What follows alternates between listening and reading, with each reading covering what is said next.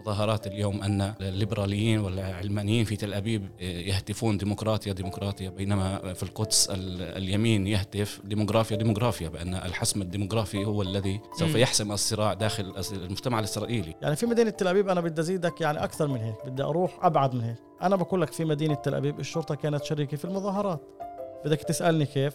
بقول لك إنها الشرطة حمت المتظاهرين بأنهم يغلقوا الأيلون من أنصار اليمين الشرطة قامت بحمايتهم حتى لما الشرطة كانت بدها تقمع بين قوسين بدها تقمع كانت بتستعمل بس الإيدين. الثورة الدستورية هي ليست من اختراع آه، روتمان ولا ولا ليفين، هناك مراكز أبحاث ومراكز تفكير، هذه بدأها نتنياهو مع آه، توليه السلطة في 96 تطلع على شعارات جنود ضباط من أجل الديمقراطية أو مخابرات من أجل الديمقراطية مدفعجية من أجل إسرائيل. فالعسكرية هي موجودة من زمان وهي العسكرية نفسها هي بتدل على خوف. حتى الشعارات اللي كانت يعني ترفع هي شعارات عسكرية بأغلبها. في هذا الأشكناز والليبراليين بدهم أبرتايد نظام أبرتايد ولكن بدون أحزاب أبرتايد بدون سموتريتش وبن غفير بينما الطرف الآخر بن غفير وسموتريتش وكذا. بدهم أبرتايد مع أحزاب أبرتايد بدهم أبرتايد مع أحزاب أبرتايد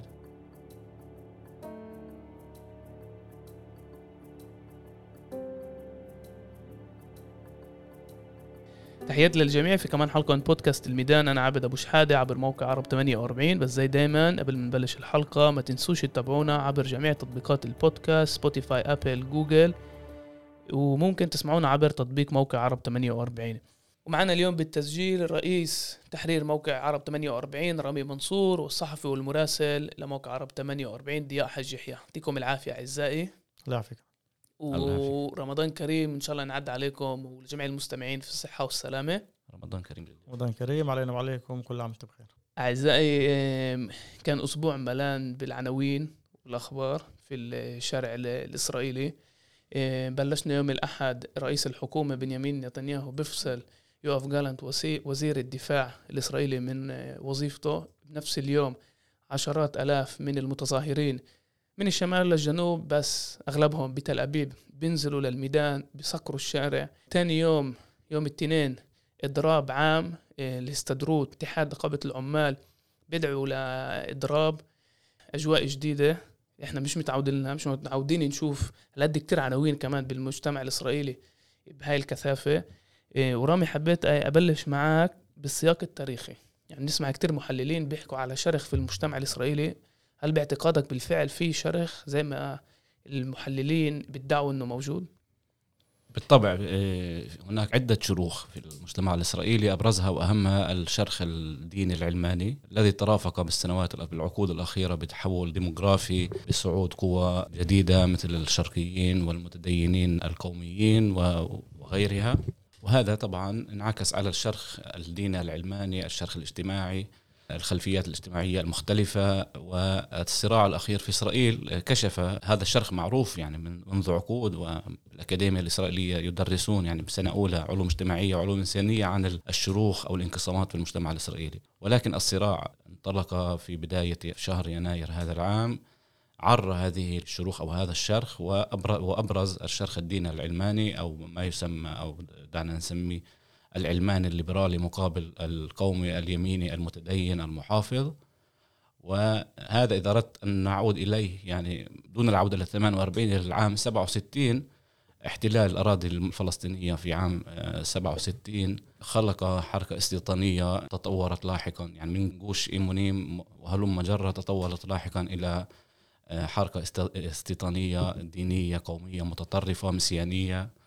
تؤمن بالغيبيات التي رأت أن دولة إسرائيل الآن قائمة ماديا لديها قدرة على تحقيق مشيئة الرب عادة بناء ملكوت إسرائيل وما إلى ذلك. وانخرطت في الصهيونية وأصبحت تسمى الصهيونية الدينية. هذا بعد احتلال 67 لأن هذه القوى قبل 67 لم تكن تؤمن أن إسرائيل لديها فرصة أنه لدى يعني هذا الفعل الدنيوي المادي الدنيوي م. هو يخالف مشيئة الرب. عادة ملكوت إسرائيل وعادة شعب إسرائيل الشعب اليهودي إلى أرض إسرائيل ما يسمى أرض إسرائيل. بعد ال 67 جرى يعني اقتناع أو التسليم بأن إسرائيل تقوم بدولة إسرائيل الدنيوية تقوم بمهمة يعني ترى الحركات الدينية التي لم تكن مصهينة في تلك في في ذلك الوقت بأنها تقوم بهذه المشيئة والتحقت بها. والآن آه، نرى هذه التيارات أصبحت جزء مركزي من الائتلاف الحكومي حتى لو أنها تبدو يعني أحزاب متطرفة فاشية عنصرية مسيانية سميها ما شئت. أصبحت الآن هي في زدة الحكم في قيادة دولة إسرائيل مثل أمثال سموتريتش وبن كفير وهلم جرى يعني أنا بفهم منك أنت بتقول يعني مش بالذات مش ال 48 إذا بدنا نحلل المجتمع الإسرائيلي ال 67 آه، اليمين المتدين الصهيونية الدينية بتقوى خلال العقود الأخيرة. واللي إحنا بنشوفه اليوم هو عمليا تغيير جوهري في المجتمع الإسرائيلي لصالح الصهيونية الدينية.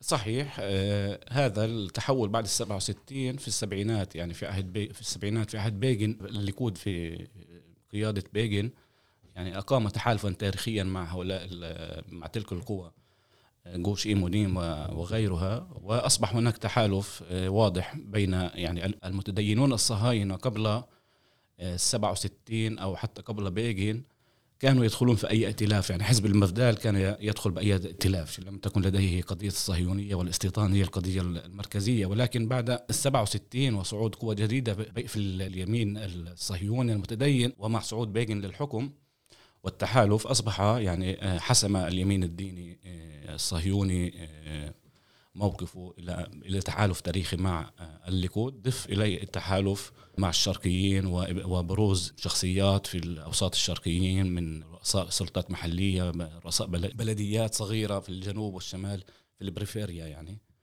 ودافيد ليفي وما إلى ذلك. فأصبح هناك قطب يتشكل من من الليكود الذي هو بالأساس تحالف عدة عدة كتل أو أحزاب صغيرة من منها حروت وغيرها. تحالف الليكود مع المستوطنين وهذا بعد ال 67 في السبعينات ومن ثم التحالف مع الشرقيين. أصبحت هذه الكتلة السياسية تدعمها ديموغرافيا في المجتمع الإسرائيلي. يعني أنت تسمع في المظاهرات اليوم أن الليبراليين والعلمانيين في تل أبيب يهتفون ديمقراطيا ديمقراطيا بينما في القدس اليمين يهتف ديموغرافيا ديموغرافيا بأن الحسم الديموغرافي هو الذي سوف يحسم الصراع داخل المجتمع الإسرائيلي. يعني هذا نشاهده بالتلفزيون نسمع أنه نحن مستقبل إسرائيل نحن الديموغرافيا نحن سنحسم هذا الصراع من خلال الديموغرافيا و يعايرون يسمونه اليسار وهم وليس فعلا يسار هي قوى علمانية ليبرالية لكنها صهيونية هي بأنهم كبار بالسن من الكيبوتسات الاشكناز النخب القديمة بينما المتظاهرين اليمنيين هم فتية وشبيبة وصغار السن. فهذه الصورة الآن يعني أنه الأشكناز يهتفون ديمقراطية واليمين أو الشرقيون أو المتدينون الصهاينة يهتفون ديموغرافيا. ديموغرافيا كمان ممكن يكون آه، حكم الأغلبية مش مش شرط ديمقراطيا يعني مستعدين نستغني شوي عن فصل السلطات من أجل رغبة الأغلبية. ضياء عزيزي أنت غطيت المظاهرات. العلاقة تكون كمان في تل أبيب وكمان في القدس. في ملاحظة حكاها رامي باعتقادي جدا مهمة. أجيال المتظاهرين اللي إحنا كنا نشوفه في تل أبيب. هل باعتقادك بالفعل اللي شاركوا آه، كبار بالجيل في تل أبيب تحديدا؟ ولا العدد اللي بيحكوا فيه اللي هو عدد رهيب باعتقادي كان متنوع, متنوع مع أجيال مختلفة؟ شوف في البداية في بداية المظاهرات كان الغالبية العظمى من المشاركين هم كبار في السن مش كبار في السن 40 50 أقول لك فوق ال 50 فوق ال 60 حتى. أشكناز. أشكناز طبعا. آه بيض كلهم آه واضح إنهم ناس جايين من النخب جايين من الطبقات العليا جايين مما يسمى الإليتا الإسرائيلية.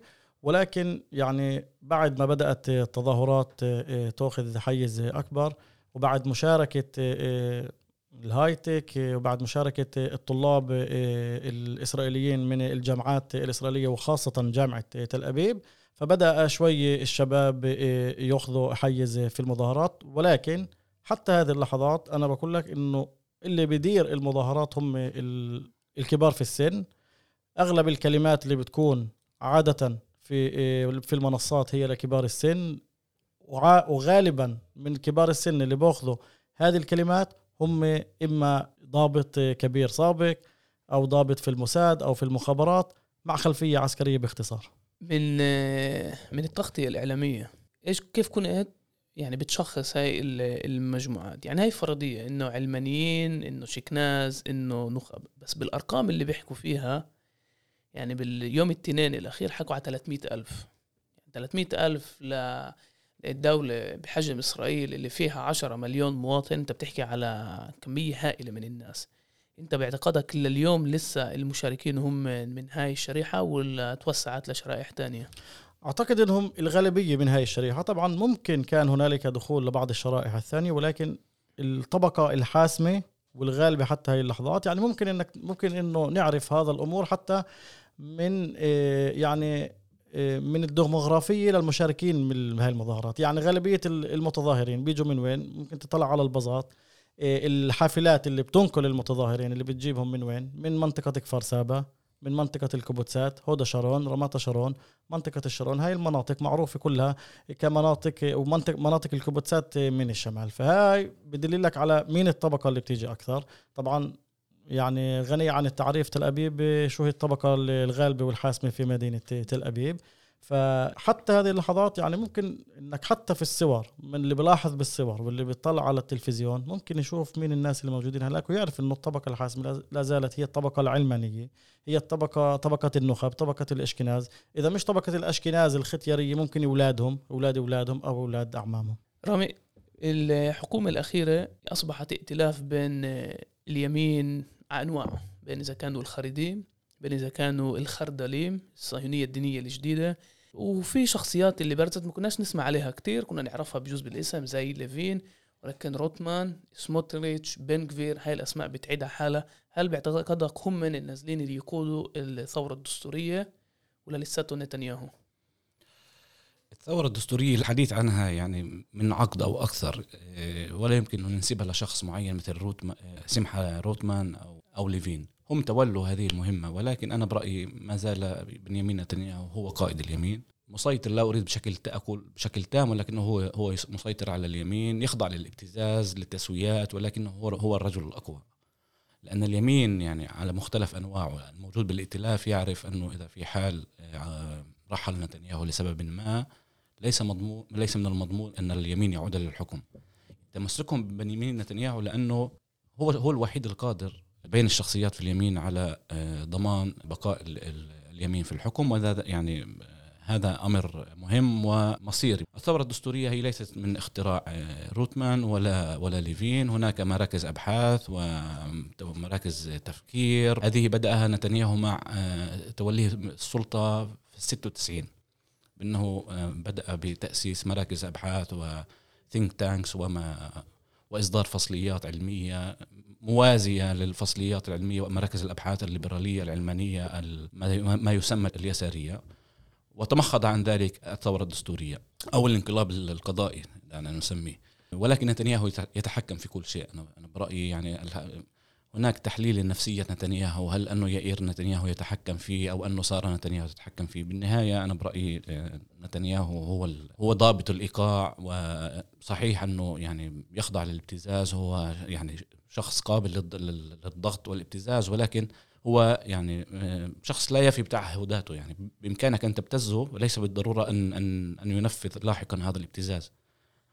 على على سبيل المثال الحرس القومي مثلا. كثير من المحللين الإسرائيليين بيدعوا إنه حاليا نتنياهو معني في الثورة الدستورية عشان المحكمة باعتقادك في رابط شخصي إنه زلمه بدوش ينحبس ولا يعني في إيديولوجيا موجودة سنين طويلة توجهه للمحكمة العليا في بإسرائيل ظاهرة طلعت بالسنوات الأخيرة اسمها اليمين المحافظ الشمرانية يعني. م.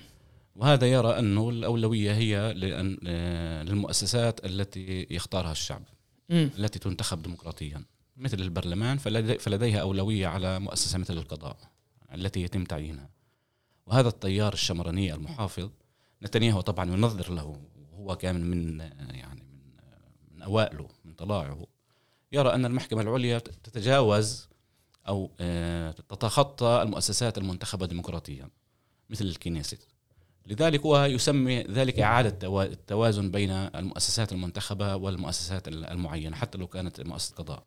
هذا على المستوى النظري يعني الأيديولوجي. ولكن طبعا العامل الشخصي لدى نتنياهو ملفات الفساد والخيانة والأمانة وما, وما إلى ذلك هو يريد أن يحاصر هذه الملفات بانه عنده نظرية أنه هو تم يعني تلفيق التهم هذه هذه التهم له يعني والتعامل معه يعني بشكل استثنائي بأنه بتحاكموني على سيجار وشمبانيا يعني. أن هناك نخب ما زالت متنفذة بالقضاء والشرطة والنيابة العامة التي تريد يعني تصفيته سياسيا من خلال هذه التهم وهو يريد إخضاع هذه القوة سواء بالنيابة أو بالشرطة أو بالقضاء بأنه هي تخضع لمنتخبي الشعب أي يعني للبرلمان الائتلاف الحاكم ليس للبرلمان بشكل عام ولكن للائتلاف الحاكم للحكومة. هذا هو هدفه يعني. وأن ليس للقضاة خاصة أنهم غير منتخبين ليس لهم الحق التدخل في قرارات قرارات الحكومة مثل إلغاء آه، تعيين وزير فاسد أو أدين بالفساد مثل اري درعي. المحكمة سحبت الشرعية عن تعيينه وأضطر إلى الاستقالة. نتنياهو واليمين بشكل عام يعني يرى أن ذلك غير مقبول أن مؤسسة غير منتخبة تقيل أو تلغي قرار حكومة منتخبة من الشعب حصلت على الأغلبية بشكل واضح فبأي حق هؤلاء القضاة يتدخلون في قرارات الحكومة؟ هذا مزيج من يعني ضائقة شخصية لنتنياهو بما يتعلق بالملفات الشخصية يتعلق من بروز فكر جديد. الفكر المحافظ الشمراني في إسرائيل وبالإضافة إلى يعني الرغبة بالتطويع تطويع كل مؤسسات الدولة لقرارات الحكومة. وهذا مسار منذ عقدين يعني منذ أكثر من عقدين نتنياهو بدأ فيه منذ توليه الحكومة بالعام 96 هو بدأ ذلك بوسائل الاعلام حتى أردت أن أتحدث عن ذلك ولكن لا, لا أريد أن أطيل. ضياء طلع لك تكون في المظاهرات اليمين. شغلة جديدة برزت باعتقادي أو أنا شخصيا أول مرة بشوفها متعودين نشوفها بأنظمة ديكتاتورية لما الناس بتخرج للميدان وبترفع صورة القائد. وشفنا ناس رافعة صورة نتنياهو يوم الاثنين بالضبط قبل ما يلقي الكلمة للشعب الإسرائيلي بخص ما صار مع فصل يوف جالانت. شو برأيك بيميز هاي المظاهرات اللي كانت لليمين وشو الفرق بينها ولا بين مظاهرات اليسار الصهيوني وإذا في مجال كمان تتطرق كيف الشرطة تعاملت مع اليسار مقارنة كيف تتعامل مع اليمين الصهيوني؟ يعني أول شيء أنا بدي أقول لك المظاهرات آه، اليسار 13 أسبوع أو 12 أسبوع ما تم الاعتداء على أي صحفي صح سواء يمين يعني ممكن ضايقوا آه، مراسل القناة 14 أو مراسلة القناة 14 ولكن ما تم الاعتداء بشكل جسدي. ما تم الاعتداء على متظاهرين ما تم الاعتداء آه، على عرب اللي كانوا مارين في الطريق آه، ولكن في يوم واحد في تظاهرات اليمين اللي هو كان يوم الأحد والاثنين طبعا يومين بعد ما نتنياهو قرر إنه يتراجع أو بدأت تطلع التصريحات على إنه بده يتراجع نتحدث عن تقريبا إيه هذا عدا عن المسبات تجاه العرب الموت للعرب. إيه إيه مسبات ضد محمد. بنعرف شو علاقة بالرسول محمد في هاي التظاهرات بينما بيسبوا عليه.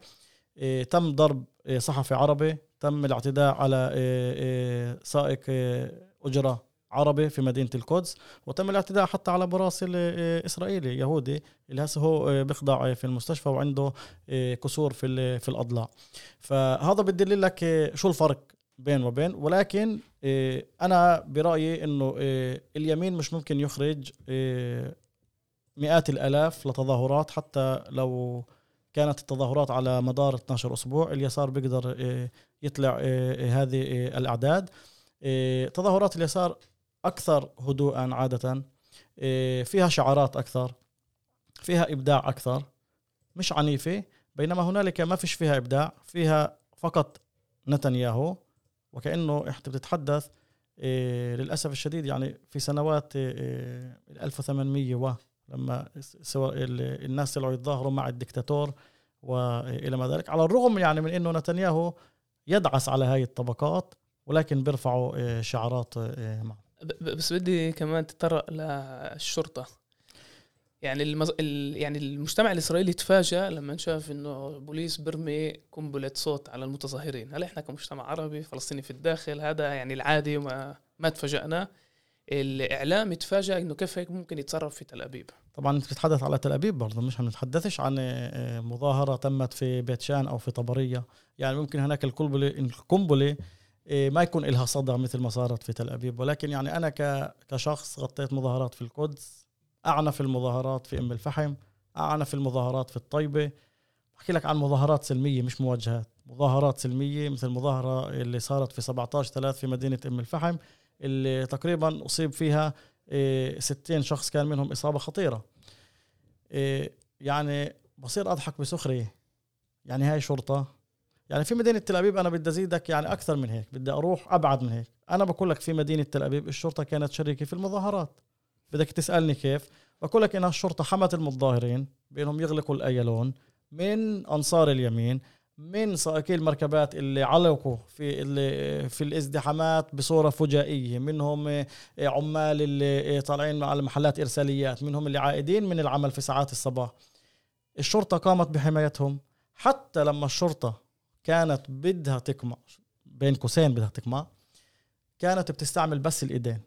في المرة اللي استعملت فيها القنابل الصوتية صار في لينش لقائد معين. مين هذا القائد معين؟ قائد اسمه مئر سويسا شو خلفيته؟ شرقي. مئر سويسا شرقي. ومع ملامح عربية بيشبهك شوي عبد. مع عضلات. طلع. بعد بعد أسبوعين الكيوف أول شيء طبعا تم اقال مش تم إقالته تم تعليقه. آه تعليق, عمله. تعليق عمله لمدة أسبوعين. بعد أسبوعين عاد للتظاهرات. حاوطوه تقريبا 2000 متظاهر. ولا سبوا عليه. وأنا بقول والشرطة واقفين مش عارفين يعملوا شيء إيديهم مكبلة. وأنا بقول لو هذا السيناريو موجود في أم الفحم أو في الطيبة 2000 متظاهر بحاصروا عناصر قوة شرطة بينهم قائد اللي هو اسمه مير سويسا وبسبوا عليه ويعني عملوا له مثل لينش ولا حدا تحدث. فهذا بدلنا شو التعامل مع الشرطة بين اولا بين اليسار وتعامله مع مع اليسار. غير إنه قائد الشرطة عامي إيشد طلع بطل في نهاية المطاف. يزقفوا له صار هو يفوت على التظاهرة مشان يسكفوا له. صار هو بده هاي النشوة. هو حب الأمر. بالبداية ما كان يفوت. كان يفوت مع حراسة. كان يفوت مع الناطق وكان يفوت مع مع قائدي المحطات الصغيرة اللي موجودة في منطقة دان في منطقة تل أبيب. ولكن بعدها صار هو يفوت كل يوم بفوت مرة ومرتين وثلاث مشان الناس تصفق له مشان الناس فانا بعتقد إنه ممكن رئيس البلدية له تأثير على الشرطة عشان هيك الشرطة تعاملت بعكس ما تم التعامل في مدينة القدس. على سبيل المثال الأيلون كان يتسكر ساعة ساعتين وثلاث بعد الشرطة تيجي آه، أو تزيح المتظاهرين وردوا يرجعوا وتصير عملية كر وفر بين المتظاهرين ولكن ما يتم استعمال إيه، إيه، وسائل التفريق. وحتى يعني التفريق اللي كان يكون كان يكون يعني بنعومة وبلطافة جدا.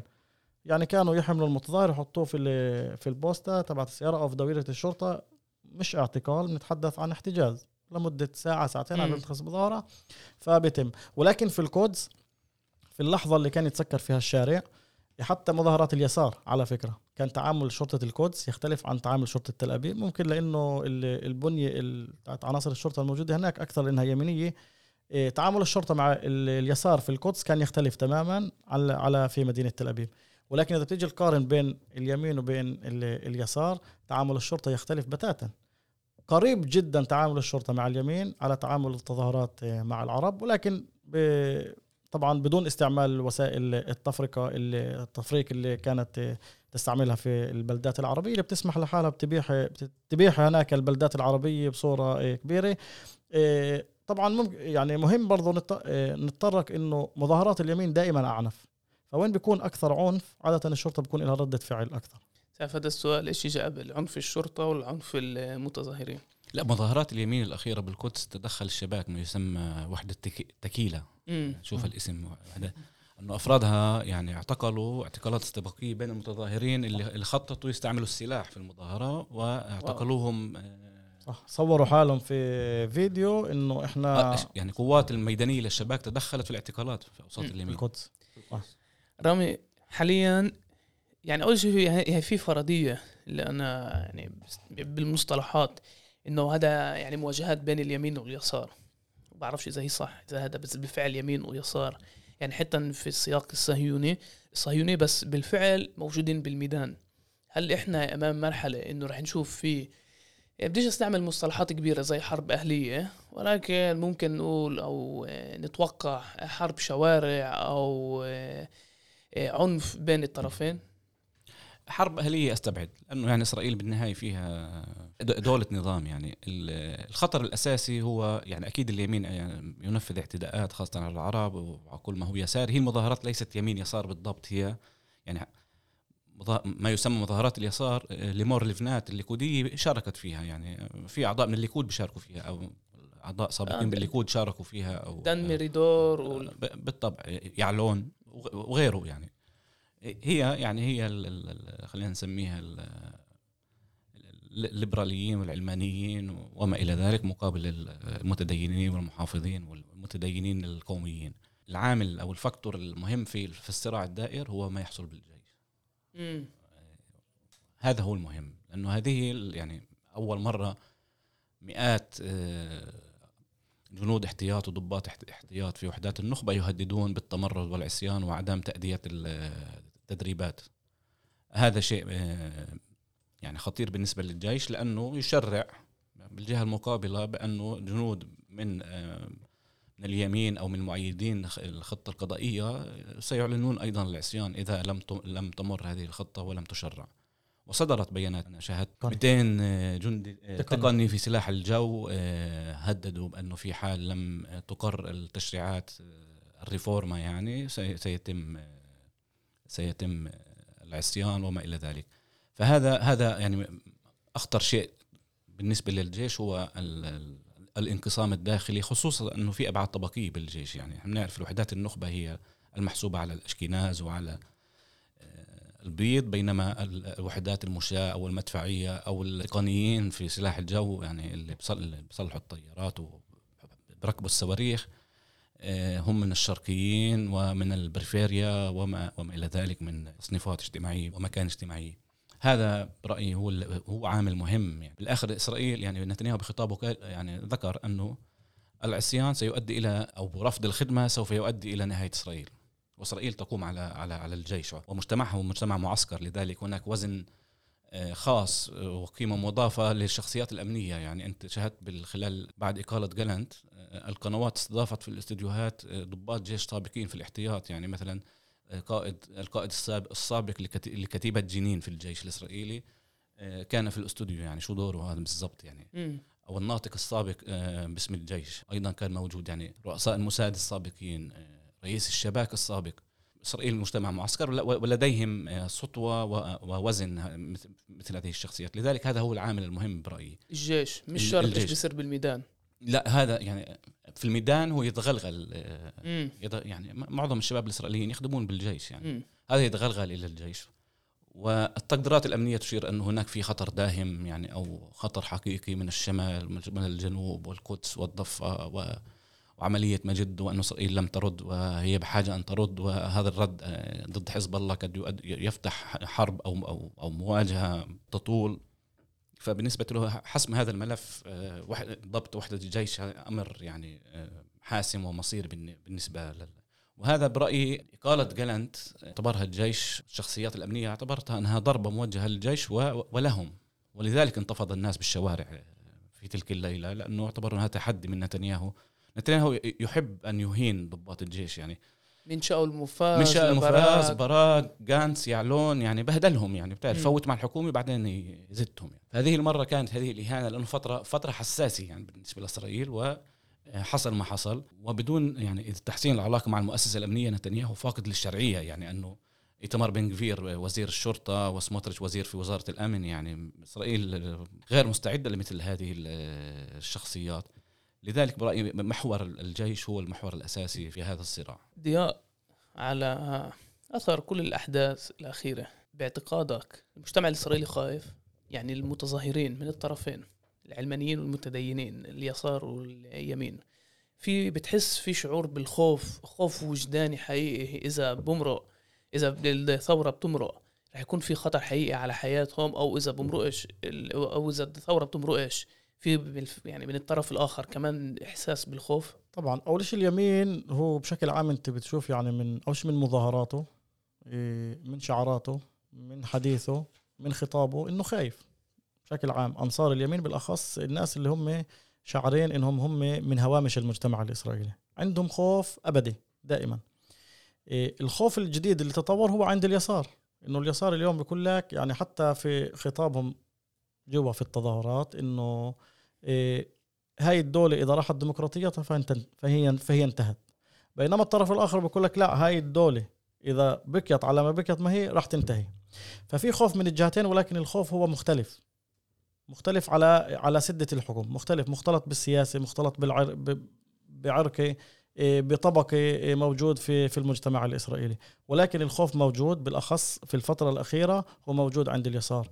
اللي أخرج الناس مثل ما إيه، كان رامي بعد إقالة جالنت وهي ممكن يعني أكبر خطوة يعني خاطئة اختارها نتنياهو. ممكن يعني أغلب المحللين بيقولوا لو ما اتخذ هذه الخطوة ممكن قدر يمرك الانقلاب وكل التغييرات بصورة سلسة. ولكن الإعلان الحرب على الجيش وعلى شخص مثل شخصية جالنت أعطى ضوء أحمر عند الناس وأعطى المظاهرات اليسارية إنها تأخذ شوي من الحدة من المواجهات إنها تأخذ شوي عنف. يعني شفنا في إشعال نار في شارع الايالون كان هنالك تكسير لبعض الحجارة اللي كانت ملقى على الطريق كانت مجهزة لأجل ترميم محلات وكانت قد ألقيت على الطريق وأخذ للشرطة وطواقم البلدية حتى ساعات الصبح لإفراغ هذا الشوارع. فهان يعني صار في حتى يعني آه، ارتفعت المظاهرات درجة مش بالعدد إنما آه، بالعنف تبعها. ولكن عسكرية عسكرية اليسار أو عسكرية المظاهرات هي موجودة والخوف واستعمال الشعارات العسكرية. يعني غالبية الشعارات اللي كانت ترفع في المظاهرات في البداية. هي مظاهر يعني هي شعارات عسكرية كلها بتدل يعني إخوة في السلاح. يعني حتى أقيمت زي حراك اسمه إخوة في السلاح. إيه، بتطلع على شعارات إيه، جنود ضباط من أجل الديمقراطية أو مخابرات من أجل الديمقراطية مدفعجية من أجل إسرائيل. فالعسكرية هي موجودة من زمان وهي العسكرية نفسها هي بتدل على خوف. حتى الشعارات اللي كانت يعني ترفع هي شعارات عسكرية بأغلبها.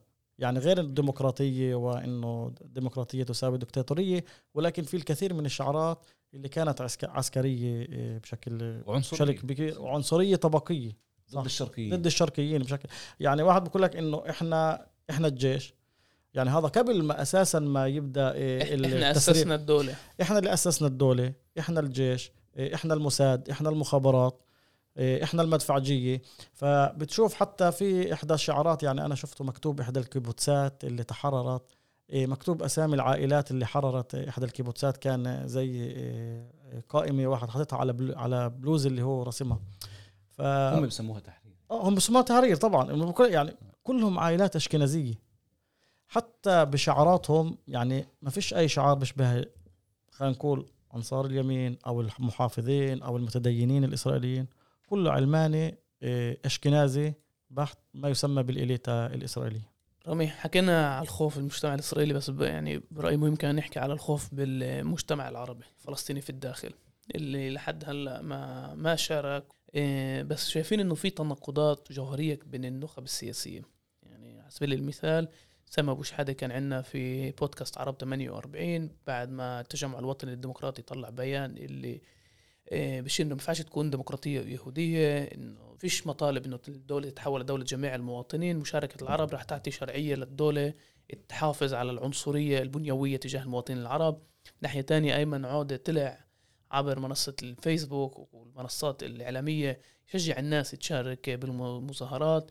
منصور عباس آه، والحركة الإسلامية يعني مش ماخدين ولا موقف ولا بيطلبوا الناس تشارك أو مش مدلين موقف بشكل عام للمظاهرة. وين بتشوف الفلسطينيين في الداخل في هذا السياق؟ وبعين الاعتبار إنه قبل يومين نتنياهو وعد بن كبير الله أعلم إذا راح يوفي الوعد وعده بميليشيا آه، الحرس القومي. الحرس القومي.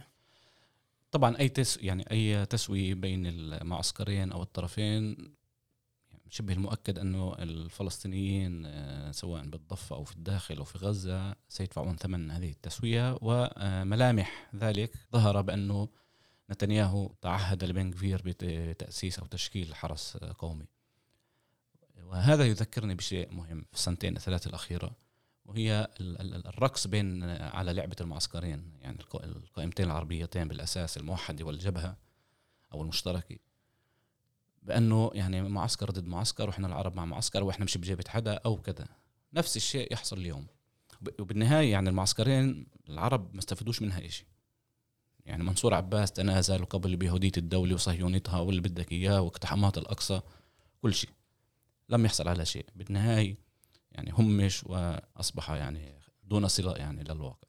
أيمن عودي هو هو شق هذه الطريق بأنه مستعد للدخول الائتلاف تتذكر تصريحاته لنحن برنيع يعني بنعرف مصيره المأساوي. لا يعني أخشى أن نكرر هذا السيناريو بقصة المعسكرين ندعم معسكر ضد معسكر وهكذا يجري يعني اليوم. خاصة أن هناك يعني نفس الممولين لهذه اللعبة ممولين من الخارج لهذه اللعبة يمولون متفرغين تحت شعار نشطاء وحراك للمشاركة في للدعوة للمشاركة في هذه المظاهرات والعرب لم يتجاوب مع هذه الدعوات ويعني ممكن نسأل ضياء إذا شاف عرب بهذه المظاهرات لاحقا. خلال اليوم أو غدا أو هرتزوغ دعا القائمه الموحده والجبهة والطيبي يعني لسماع رأيهم في محادثات التسويه حول خطة الإصلاح. هذا يعني المأساة أنه العرب ليس لديهم يعني لا صوت لهم بأنه كل حزب بيروح لحاله بيمثل أجند يعني رؤيته يمكن الحزب الوحيد اللي طرح رؤية فعلا عميقة واستراتيجية هو التجمع نشرها في صحيفة آرت قبل أسبوع أو أسبوعين. بدلا من مثلا يعني التفاوض أمام هيرتزوغ أو طرح الموقف أمام هيرتزوغ لم يكن من خلال لجنة المتابعة أو لجنة اللجنة القطرية لرؤساء السلطات المحلية وإنما, وإنما يعني أحزاب تذهب يعني تقول كلمتها وتخرج. لا, لا وزن لها لا قيمة لها وأصلا ما حداش بده إياها. يعني اللي بشد أنه العرب يشاركوا بالمظاهرات أصلا القائمين على المظاهرات بدهم مش إياه. بدهم مش يرفعوا علم فلسطيني بدهم مش الحديث عن الاحتلال بدهم مش الحديث عن الابارتايد آه، حتى عن مساواة المواطنين العرب في إسرائيل بدهم مش يسمعوها لأنه بشوفها صراع. يعني على من يقود المشروع الصهيوني وعلى وجهة الدولة ونمط الحياة بالدولة وعلى شكل الدولة ديمقراطية الدولة وما إلى ذلك. يعني دعني أستعين بمثل يعني أنه اجوا يحذوا الحصان الفار ما أدري كذا يمكن تلخيص ذلك. رامي بس في حكي سمعنا عدة مرات بوسائل الإعلام كمان من القيادات السياسية المركز واليسار الصهيوني عن دستور كتاب الدستور انه هلأ في شرخ جدي في المجتمع الإسرائيلي وفرصة يحسموا كتابه دستور باعتقادك إنه دعوة آه، الموحدة والجبهه لعند هرتسوغ محاوله دمج العرب في كتابة الدستور رأيي صعب باسرائيل يعني تصيغ دستور لأنه اولا هي دول يعني بلا حدود. وبعدين فيش تعريف لليهودي. مين اليهودي؟ يعني اليهود الأرثوذكسي يعرف اليهودي بشيء غير عن اليهودي اللي في تل أبيب يعني أو آه، يعني أسمع هناك مش في دولتين في أصبح باسرائيل شعبين يعني.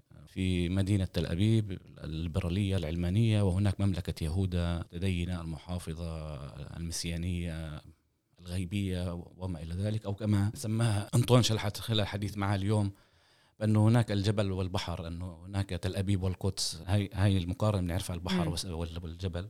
هناك يعني بالآخر مدينة تل أبيب ومملكة يهودا. لا أرى أنه هناك قاسم مشترك دستوريا يمكن آه، تشكيله. آه، ولا مبادئ أساس حتى يعني في قوانين أساس اللي الثورة الدستورية أو الانقلاب القضائي هدفه إلغائها اللي هي التشريعات الليبرالية سماها بسموها ليبرالية. فما بالك يشكلوا دستور يعني هاي أصعب وأصعب. بظل الموضوع من هو اليهودي؟ ما حدود هذه الدولة. لا اتفاق عليها ولن يكون اتفاق عليها في المدى المنظور في إسرائيل. هذا أمر يعني واضح وحاسب. مرة أخرى يعني إذا سألتني شو فرص التسوية أنا أرى أنه يعني الصراع مفتوح. بعد شهر من الوارد جدا أن نرى تصعيد جديد.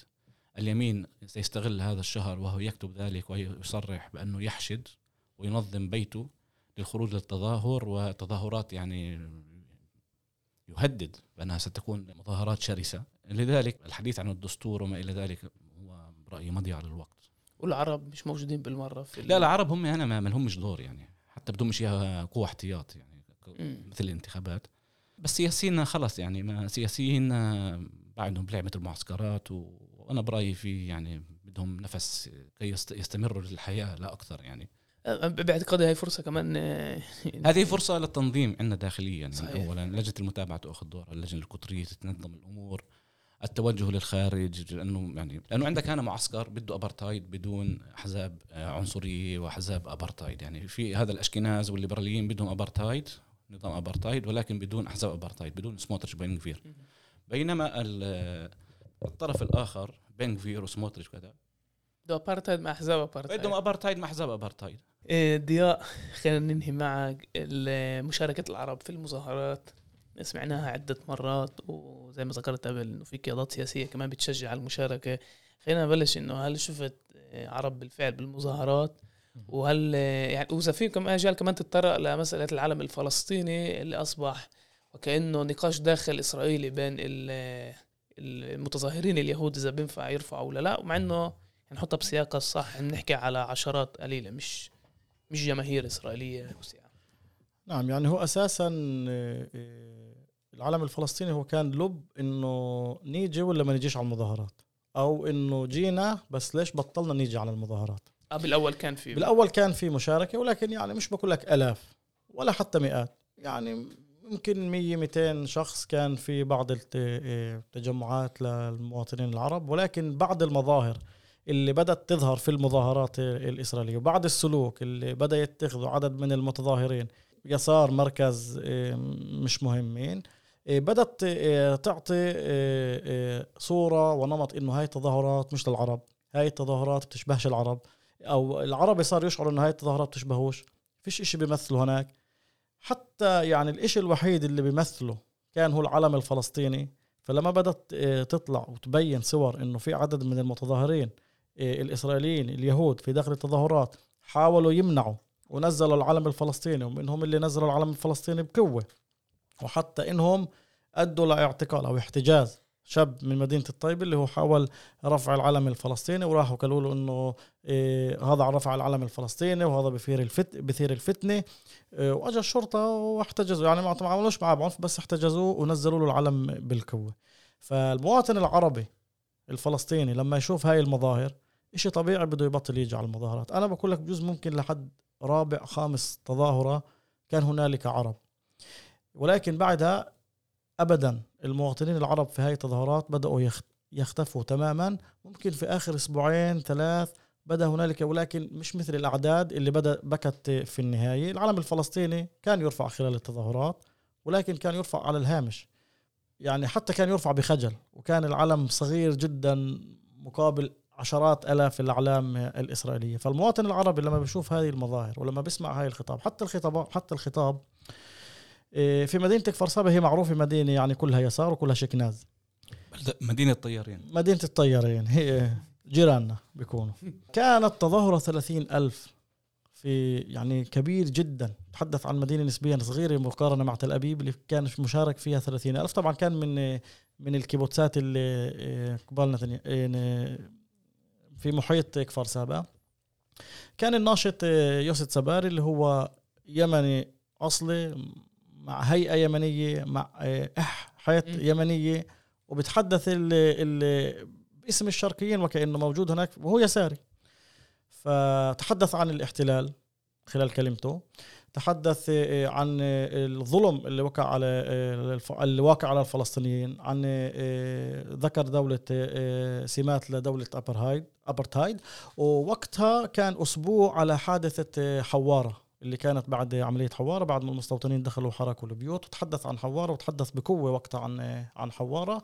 وكمان يعني اتهم اليسار نفسهم إنه أنتم سبب في هاي المظاهرات أساسا أنتم أنتم أنتم السبب في فقدان هاي الديمقراطية لإنكم لا احتويتوا الفلسطيني ولا احتويتوا اليهودي الشرقي.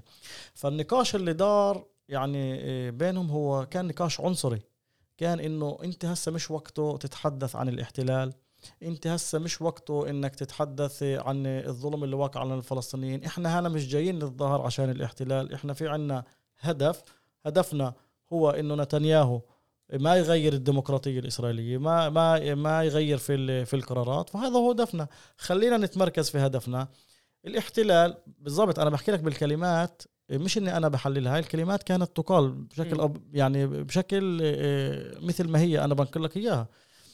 آه، إنه لا خلينا آه، إحنا نتمركز في الهدف اللي إحنا جينا له خلي الاحتلال على جنب وخلي الفلسطينيين حاليا على جنب. وخلينا نتمركز آه، في فمفضل إنه إحنا ما ننفرش المظاهرة ولمصلحة التظاهرة لمصلحة الاحتجاج مفضل إنه ما نحكيش عن الفلسطيني ولا نحكي عن الاحتلال ولا عن أي مظاهر العنصرية. فهذا لما أنت تشوف هاي يعني الصراع الدائر أنا ست يعني قديش قلت الأسابيع وأنا عن نفسي قبل إني أكون أنا صحفي أنا مواطن عربي فلسطيني في هاي الدولة. فيش شيء بيشبهني هناك. مم. ليش أنا بدي أكون هناك؟ رئيس تحرير موقع عرب 48 رامي منصور صحفي والمراسل ضياء حاج يحيى شكرا أعزائي. شكرا عبيد. شكرا عبيد. وأهم شيء رمضان كريم وان شاء الله ينعاد عليكم. وعلى شكراً العيال. بالصحه والسلام كانت كمان حلقة من بودكاست الميدان. ما تنسوش تتابعونا عبر جميع تطبيقات البودكاست سبوتيفاي أبل جوجل ممكن تلاقونا هناك. طبعا إذا في أي ملاحظة ممكن تبعتوا الرسائل على البريد الإلكتروني اللي مرفق في تعريف الحلقة.